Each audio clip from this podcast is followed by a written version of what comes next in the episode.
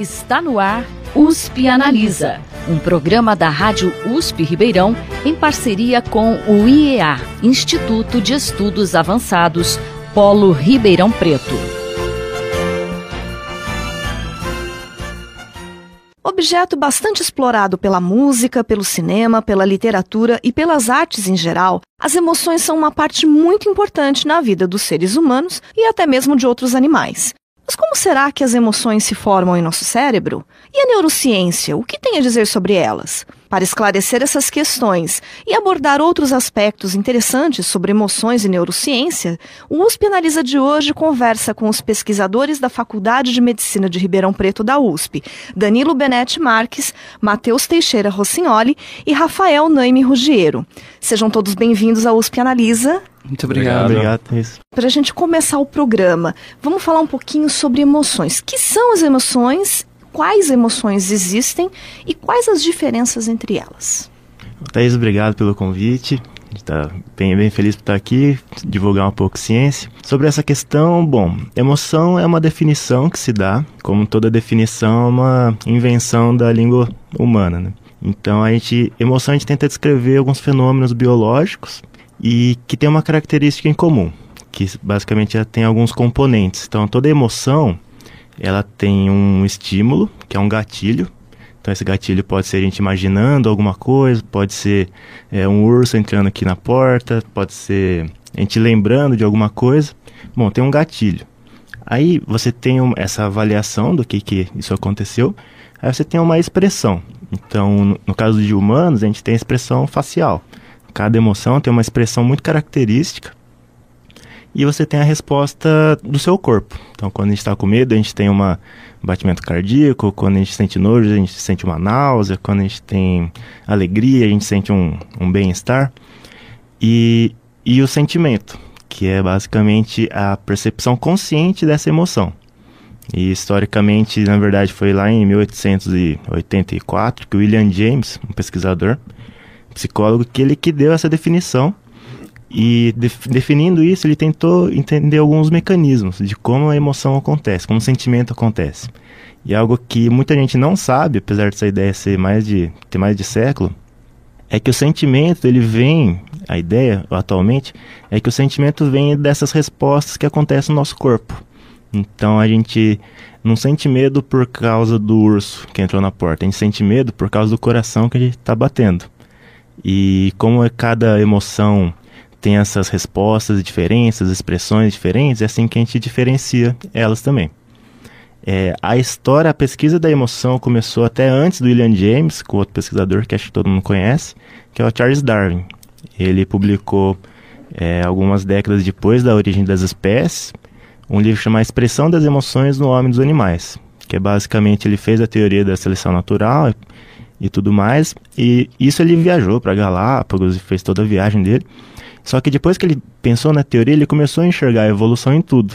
E esse, nesse livro, Expressão das Emoções no Homem e dos Animais, ele vê, ele não foi para nenhuma ilha, ele basicamente olhou o animal de estimação dele, o ganso que ele tinha, o, o, o cachorro e as crianças e outros humanos, e viu que muitas das emoções são compartilhadas entre nós e outros animais. Então, por exemplo, na raiva, a gente mostra os dentes. Então, geralmente, eu não sei se o pessoal aí já brigou mostrando os dentes, ou já quis agredir alguém mostrando os dentes, mas é, raramente numa briga entre humanos as pessoas mordem umas às outras. Mas em outros primatas isso é comum. Então, por exemplo, quando se está apresentando uma... querer apresentar agressividade, você mostra os caninos, uma forma de se colocar, mostrar que você, você não está para brincar. Só que essa, ficou esse vestígio da evolução e, por exemplo, a gente mostra isso também. Aves fazem isso, tem peixes que fazem isso. E, e a ideia do Darwin, então, nele mesmo, no próprio livro, ele é bem curtinho em relação aos outros. Cada capítulo, ele, ele propõe algumas emoções que poderiam ser aí, universais, que poderiam ser tanto em humanos quanto outros animais. Aí ele propôs, então, poderia ter surpresa, medo, é, alegria, afeto, é nojo o... e tristeza. E acontece que ele propôs isso, que essas emoções seriam universais, elas não seriam aprendidas, a gente nasce com elas, por causa da... e isso está associado à seleção natural, elas têm um, um papel evolutivo. Então, por exemplo, na surpresa, no medo, a gente tem essa resposta a algo que pode ser uma ameaça, a gente sai correndo. No nojo, a gente quer rejeitar alguma coisa. Na surpresa, a gente dá uma atenção a algo que era inesperado. Na tristeza, a gente sofre com alguma perda que a gente tinha antes. E na alegria, algo que é afetuoso, você tem um carinho de alguém, ou você conquista alguma coisa. É, quando ele propôs isso, que as emoções seriam inatas, é, teve uma longa época de pesquisa em antropologia, principalmente, que acabou meio que ignorando essas ideias dele. E começaram a pesquisar cada cultura em específico, como é que cada cultura ensina a expressão facial, por exemplo. Foi só um século depois que um pesquisador chamado Paul Ekman, que ele tentou tirar essa história limpa. Outras pesquisas junto com ele aconteceram, mas esse foi o mais...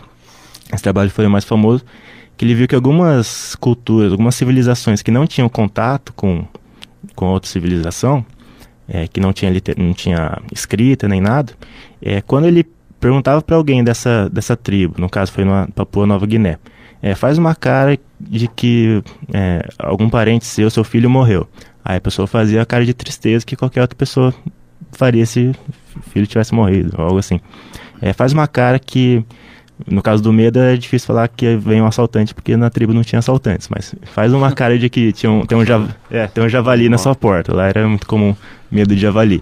A expressão era a mesma. Faz uma cara que você vai brigar com alguém. A expressão era a mesma. E o interessante é que ele fazia essas histórias porque nessa cultura eles não tinham a, as palavras para as emoções. Ele não tinha uma palavra correspondente a medo, correspondente a alegria. Então, ele tinha que contar essas histórias. Então isso basicamente confirmou as ideias do Darwin, propostas um século atrás, e que cada emoção ela tem sistemas diferentes. Então além da emoção você tem o sentimento, a resposta corporal e a expressão é diferente, e essa expressão pode estar associada à evolução, o papel evolutivo que ela teve é, tempos atrás. Você tem também essa universalidade.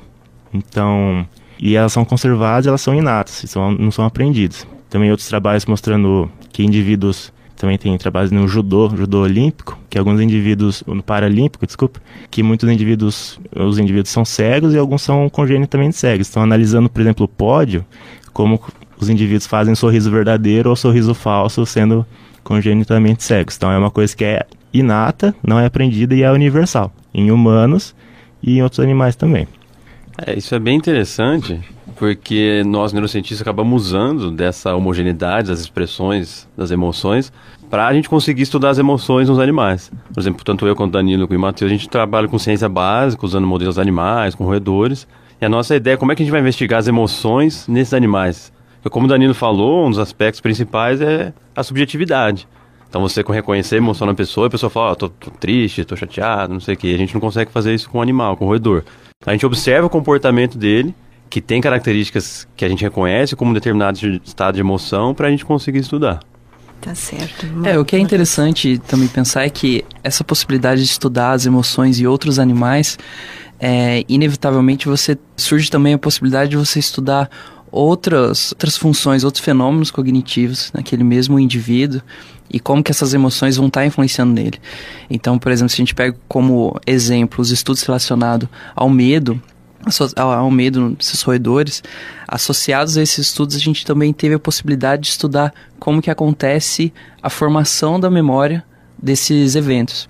E esse é outro aspecto muito importante relacionado à fisiologia, à, às emoções. Todo esse componente é, emocional, ele também vai influenciar outros momentos, outras situações da nossa, da nossa cognição, da nossa mente.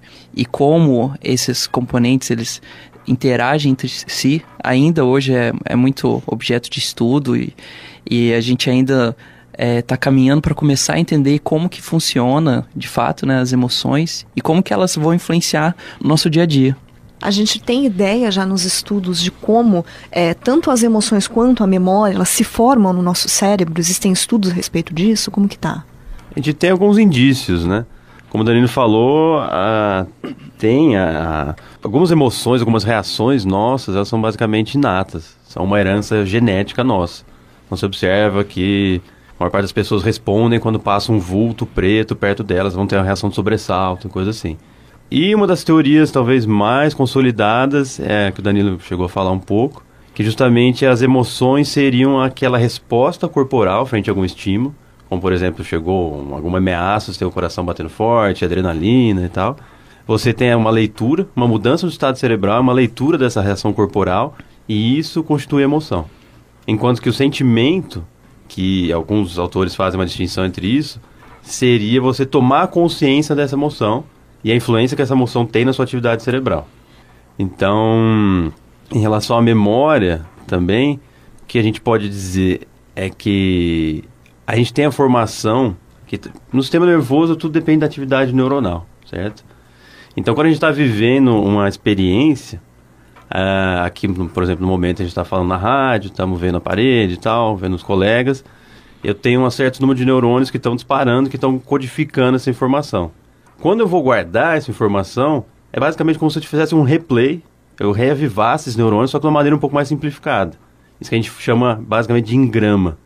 Então, assim, eu consigo lembrar dessa situação que eu estava na rádio, eu estou reativando aqueles mesmos neurônios, só que de uma maneira um pouco mais simples, tanto que as nossas memórias elas não são tão vívidas, são cheias de cores, estão cheias de detalhes. É, o que é interessante pensar nesse cenário é que essa reativação dessas memórias, elas podem ser influenciadas pelo tipo de emoção que você está vivenciando naquele momento. Então a gente sabe que memórias muito traumáticas ou muito prazerosas, elas facilitam que você tenha a formação de uma memória que seja bastante duradoura. Então você lembra de... É, é fácil o indivíduo conseguir lembrar de momentos é, muito prazerosos que marcaram sua vida, como também momentos muito ruins. Então as emoções em relação à memória, ela é quase que responsável para dar um certo colorido, é, regular a intensidade daquela memória. Então, isso a gente estuda aqui em Ribeirão, como que essa uma emoção intensa pode influenciar na formação da memória e, principalmente, como que esse substrato, esse sistema nervoso, o que, que acontece nele para possibilitar esse tipo de interação. É, o cérebro é... basicamente, que você sabe hoje, é a estrutura mais complexa do universo. O universo cabe dentro do cérebro, né? Então, são oitenta e seis bilhões de neurônios. No córtex, você tem dez mil comunicações em cada neurônio. Então, pensar a escala disso, complexidade de se entender isso. É, só que lá no final da década de quarenta, foi proposta uma ideia que tenta entender o cérebro de uma forma um pouco mais simplificada, que é, é, que é basicamente dividir ele em três... três principais camadas de como ele funciona, que seria o cérebro triuno. Então, uma das ideias que vem, por exemplo, o cérebro reptiliano, que é o tronco encefálico, que é a região mais, é, mais antiga do cérebro, que regula as coisas que acontecem no nosso corpo, energia, coração, o que acontece no batimento cardíaco e tudo mais. Isso, então, e, e a segunda camada seria que o Paul MacLean, quem propôs essa ideia, chamou de sistema límbico. Que a ideia dele era tentar designar uma região toda do cérebro que estaria associada a processar emoções. E é, esse nome ele perdurou, a gente entende o sistema límbico como principais regiões associadas à emoção. E outro que seria o córtex cerebral, que está associado a mais questão mais da consciência, pensamento e, e tudo mais. E o interessante é que esse cérebro reptiliano ali, o tronco encefálico e tudo mais, regula as coisas que acontecem dentro do nosso corpo. Então, é energia, é fome, sede, esses estímulos internos. As emoções, o sistema límbico, a ideia interessante é que ela regula, ela mantém a nossa sobrevivência baseada no que acontece fora do nosso corpo. Então, um urso, uma coisa que é contaminante, uma perda. E como essa, essa associação com a seleção natural, com a... a o tema evolutivo de cada uma das emoções, também é muito importante que nessa interação com o ambiente ela seja muito sensível ao aprendizado. Então, uma coisa que antes não tinha, não dava medo, uma arma, a gente não nasce com medo de arma, só que a gente aprende que pode ter medo. A gente não nasce inato com medo de, um motoque, de uma moto com duas pessoas, mas hoje em dia a gente tem, tem esse medo porque aprendeu. E a questão da emoção é muito interessante por essa sensibilidade ao aprendizado. A gente pode aprender novas emoções, é ter emoções intensas com coisas que a gente não nasce com elas. E, e nesse sentido é legal, é porque a, a gente pode fazer uma relação com transtornos psiquiátricos, desordens neuro, neurológicas, que a gente pode falar de uma maneira simplificada, como se eles hackeassem esse sistema que foi selecionado evolutivamente a justamente relevar as memórias e os, as, os acontecimentos importantes para o indivíduo. Agora, você imagina uma pessoa que foi viajar de avião, o avião quase caiu no mar, no oceano, foi extremamente traumático para ele, e essa pessoa começa a sofrer de transtorno de estresse pós-traumático, porque toda vez que ela escuta, ela sai na rua e tem uma coisa, um barulho, alguma coisa alta, ela começa a sentir as mesmas emoções que ela sentiu no momento. E isso está muito relacionado com esse desenvolvimento de, de transtornos psiquiátricos. Ou seja, nem sempre a gente consegue ter controle sobre essas nossas emoções. Sim, e isso, isso é tema de muito interesse na medicina, de pensar em possibilidades ou em, em tratamentos, em, em drogas e exposições a, a tratamentos psicológicos, que a gente poderia, talvez, diminuir a intensidade dessas memórias. Se a gente consegue diminuí-las, é, será que a gente diminuir também outras é, memórias? Assim, é difícil tentar controlar como que seria a seletividade da inibição dessa, dessas memórias traumáticas, mas isso é alvo de, de muito interesse assim, na, na neurociência. E aqui no campus de, de Ribeirão Preto, a gente tem é, várias linhas de pesquisas que trabalham nesse sentido. No nosso próprio laboratório mesmo, a gente tenta investigar como que acontece, é, como que a gente pode, então, alterar esse sistema que, que estabeleceu com esse evento traumático e talvez não só entender, né, como ter a proposta, então, de novos tratamentos.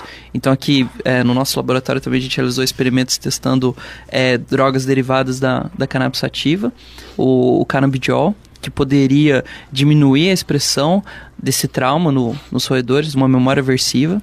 Então, isso, isso são assim, propostas de, de, é, de linha de pesquisa que a gente ainda está caminhando, mas que parecem muito promissoras e são, é, e são muito impactantes para o dia a dia, para a nossa sociedade. Né? É interessante sobre, por exemplo, a questão que eu falei desses três componentes, é que até a ideia que ele falou, de, que Paul MacLean chamou de sistema, como algo bem isolado. Mas, na verdade, é muito interessante como tanto esse cérebro reptiliano, o sistema límbico e o nosso córtex, eles se regulam. Então, por exemplo, o sentimento é uma sensação do que acontece no corpo, que é comandado pelo cérebro reptiliano. E o que comanda essas alterações vem do sistema límbico, que você tem uma emoção, você altera o corpo, você tem o sentimento. E pensando anatomicamente, né, as comunicações neurais também ajudam a gente a entender essa história. Então, outra coisa que a gente tem trabalhado muito no laboratório é que, por exemplo, uma situação de estresse, estresse severo, que pode, estresse incontrolável, até que é a questão mais importante disso, é que isso leva a várias alterações que são comandadas ali pelo, pelo, pelo tronco encefálico, que gera reações de estresse que pode levar o indivíduo a ficar deprimido, ansioso, ficar mais agressivo. E acontece que, por exemplo, uma das regiões mais novas do, do nosso cérebro, Que, que é o córtex frontal, o córtex pré-frontal, ele é a mais, região mais nova na evolução e durante nosso desenvolvimento também é a, un, é a última que se forma. E o curioso sobre isso é que essa região mais nova na evolução, ela tem muitas comunicações lá com o cérebro reptiliano, que ajuda a regular, é, por exemplo, essas reações ao estresse. Então, por exemplo, que eu falei do estresse incontrolável, quando você tem um estresse controlável, essa região se ativa, tem a ideia que ela processa isso e ela comanda Esse, esse tronco e falar, ó, não, não, não precisa ter essa reação toda, e isso acaba gerando até uma resiliência. O indivíduo que aprende que uma situação aversiva é controlável, ele, ele guarda isso. E está muito associado a essa região. Se você inibe ela, isso não acontece. E o que a gente tem feito no laboratório até no, nos últimos anos é tentar é, registrar a atividade dessa região e ver como é que ela processa essa informação. E é muito interessante também que essa córtex pré-frontal, que é essa região, ela é associada, por exemplo, à meditação. Quando você medita, ela se ativa. Quando você tem, é, se tem um treinamento de inteligência emocional, é entender as próprias emoções, ou quando você tem uma emoção negativa, um medo, ou estresse pós-traumático, se você tenta pensar sobre o que aconteceu, tentar é, juntar as informações do que aconteceu, você ativa essa região. Então é basicamente uma região de regulação emocional. E no caso que a gente pesquisa sobre estresse controlável e incontrolável, também é uma forma de regular a emoção e pode até, na resiliência, você é, prevenir que o indivíduo tenha depressão ou, ou ansiedade ou qualquer coisa. Então é interessante como essa regulação, ela é, nesse caso, puramente cognitiva. Você pensar que você tem controle sobre as emoções e, e entender as emoções pode te ajudar a regular isso. Tá certo. É uma curiosidade, né? Uma pesquisa realizada no passado pela Universidade de Michigan, com cidadãos de vinte países, revelou que os brasileiros estão entre os que menos dormem, uma média aí de sete horas e trinta e seis minutos por noite. Vocês acreditam que isso daí pode trazer problemas relacionados é, à memória e também aspectos emocionais dentro de alguns anos para a população brasileira? Sim, com certeza, sim. Já tem vários estudos. Ainda, ainda não se sabe definitivamente qual que é o papel do sono para o nosso organismo, né? Qual que é o papel, para que, que ele serve. Se a gente pensar, a gente passa vários anos da nossa vida dormindo, né? Mas com certeza, tem várias pesquisas que mostram que está atrelado tanto as duas relações. Pacientes que têm alguns distúrbios neurológicos, transtornos psiquiátricos, têm uma redução do sono, quanto você tem uma redução do sono que pode vir acarretar em algum transtorno psiquiátrico, alguma relacionada à depressão, ou ansiedade, alguma coisa assim. É, um estudo bem interessante, que saiu faz, não faz muito tempo, acho que num, num grupo norte-americano, é, hoje a gente estava falando do córtex pré-frontal, que ele é responsável por controlar essas outras estruturas mais primitivas, entre aspas, aí, e para regular as emoções. Aí um estudo fez, uh, pegou um grupo de estudante e privou esses estudantes de sono durante acho que trinta e quatro ou trinta e cinco horas. E eles colocaram esses estudantes numa máquina de ressonância magnética funcional, que você consegue medir a atividade do cérebro de uma maneira não invasiva, certo? Aí o que, que eles viram? Que eles foram apresentando vários estímulos que seriam ameaçadores, algumas imagens fortes, imagem de uma aranha, uma cobra, essas coisas assim, outras imagens mais fortes. E eles viram que nos pacientes sem privação de sono, você tinha uma ativação de uma estrutura relacionada a esse cérebro, a esse sistema límbico, que a gente falou aqui, a amígdala, que está relacionada a esse sistema aversivo, essa resposta emocional. Só que essa resposta era muito maior nas pessoas, nos estudantes que tinham sido privados de sono. Era quase duas vezes maior. E além disso, eles observaram que a, a conexão do córtex pré-frontal com a amígdala, ou seja, o controle do córtex pré-frontal sobre essas emoções negativas, estava diminuído. Então eles até inferem, olha, a privação de sono influencia como a gente encara eventos ameaçadores. Eu acho que todo mundo já passou por isso, um dia que você dormiu mal e foi trabalhar e tudo, você fica meio ansioso, você não se sente muito bem, tudo é meio ruim. Então tem uma relação fortíssima em relação a isso. Tá certo. Bom, em resumo, então, é, para a neurociência, as nossas emoções, elas são muito importantes. De que forma, assim, a gente pode resumir essa importância das emoções para a neurociência? Eu acho que a gente pode pensar tanto em todo o nosso processo mental, todo o nosso cotidiano. Então, cada situação que você vive, a geração de, de um pensamento, cada vez que você se depara com uma nova experiência, essas emoções vão estar influenciando no seu dia a dia. E aí, como o Danilo e o Rafa comentaram, você você é, tá consciente dessas suas respostas, isso pode te ajudar a lidar melhor com essas emoções. E além de toda essa importância no nosso cotidiano, é, na forma como a mente humana funciona, existe essa importância médica, enquanto alterações na, na expressão dessas emoções podem levar a situações patológicas, estágios é, patológicos, né? Então a gente pode ter casos de, de depressão, transtornos de, de ansiedade, transtorno de estresse pós-traumático. Então toda essa, essa importância co- cotidiana, né, e, e médica é o que levanta esse interesse pelos neurocientistas de estudar esses fenômenos. É, e interessante também que é, as emoções, pra gente parar pra pensar, falar pra neurociência que emoção tá associada à decisão e à memória é igual falar que uma árvore é verde. Então é um negócio que é muito assim, quem, quem tá na área é um negócio que acaba sendo muito óbvio. Mas é muito interessante pensar em como muitas decisões que a gente acha que é puramente racional, tudo mais, por exemplo, até mesmo ideologia política, é extremamente enviesado por emoções. Também outra questão que tinha perguntado, ah, como é que a gente vê emoção no cérebro? Bom, em modelos animais, você pode fazer uma abordagem mais sofisticada, colocar, registrar cada neurônio ali, cada mo- saber o que está acontecendo com cada molécula. Mas em humanos a gente consegue só mais ou menos saber qual região está mais ativa, igual o Rafael falou, ressonância magnética e tudo mais. E é interessante que como a nossa linguagem, ela é muito recente na evolução, é recente o suficiente para ela não ter moldado tanto o nosso cérebro quanto a gente imagina, que muita coisa que a gente fala, por exemplo, quando a gente tem um término de um namoro, fala, ah, aquilo dói. Quando a gente vai ver, a mesma região no cérebro quando você termina um namoro é a mesma região quando você leva uma estimulação térmica na mão. É a mesma região quando você vai jogar um jogo e as pessoas te excluem. É a mesma região.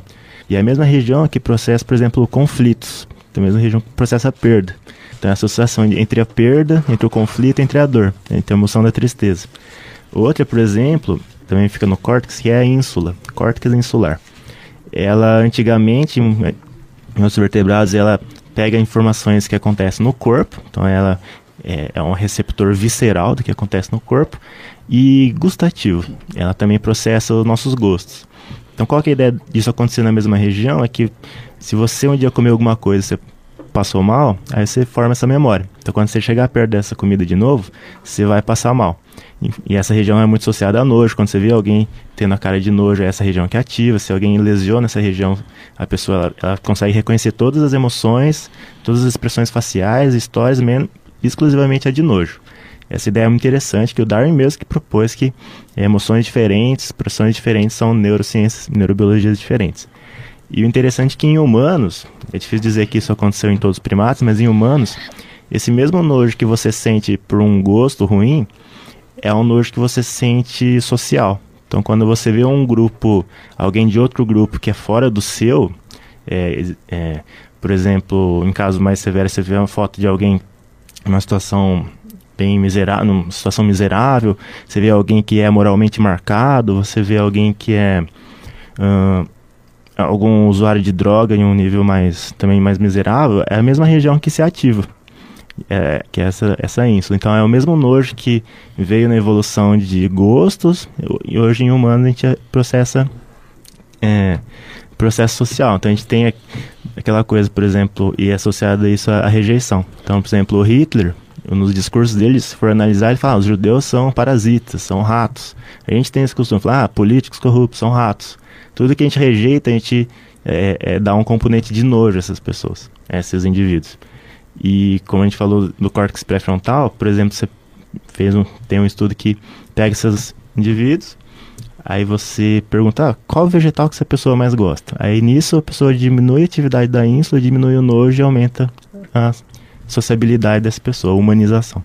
Então, e também é associada à ideologia política, um monte de pessoas... mais conservadores, por exemplo, tem mais reação de nojo, vê imagens e tudo mais. E, então isso mostra só como a emoção está em toda nossa decisão, nosso pensamento, ideologias e tudo mais. Bom, o tema é muito interessante, a gente sabe que a gente poderia ficar a tarde inteira, a noite inteira aqui discutindo, mas infelizmente o nosso tempo chegou ao final. Gostaria de agradecer a presença dos pesquisadores da Faculdade de Medicina de Ribeirão Preto da U S P, Danilo Benette Marques, Matheus Teixeira Rossignoli e Rafael Naime Ruggiero. Muito obrigada pela conversa. Muito obrigado, gente, obrigado pelo convite. Eu que agradeço. O U S P Analisa de hoje fica por aqui, voltamos na próxima semana, até lá. Você ouviu U S P Analisa, um programa da Rádio U S P Ribeirão em parceria com o I E A, Instituto de Estudos Avançados, Polo Ribeirão Preto. Produção do Serviço de Comunicação Social da U S P e do I E A. Coordenação, Rosimeire Talamone. Apresentação, Thaís Cardoso.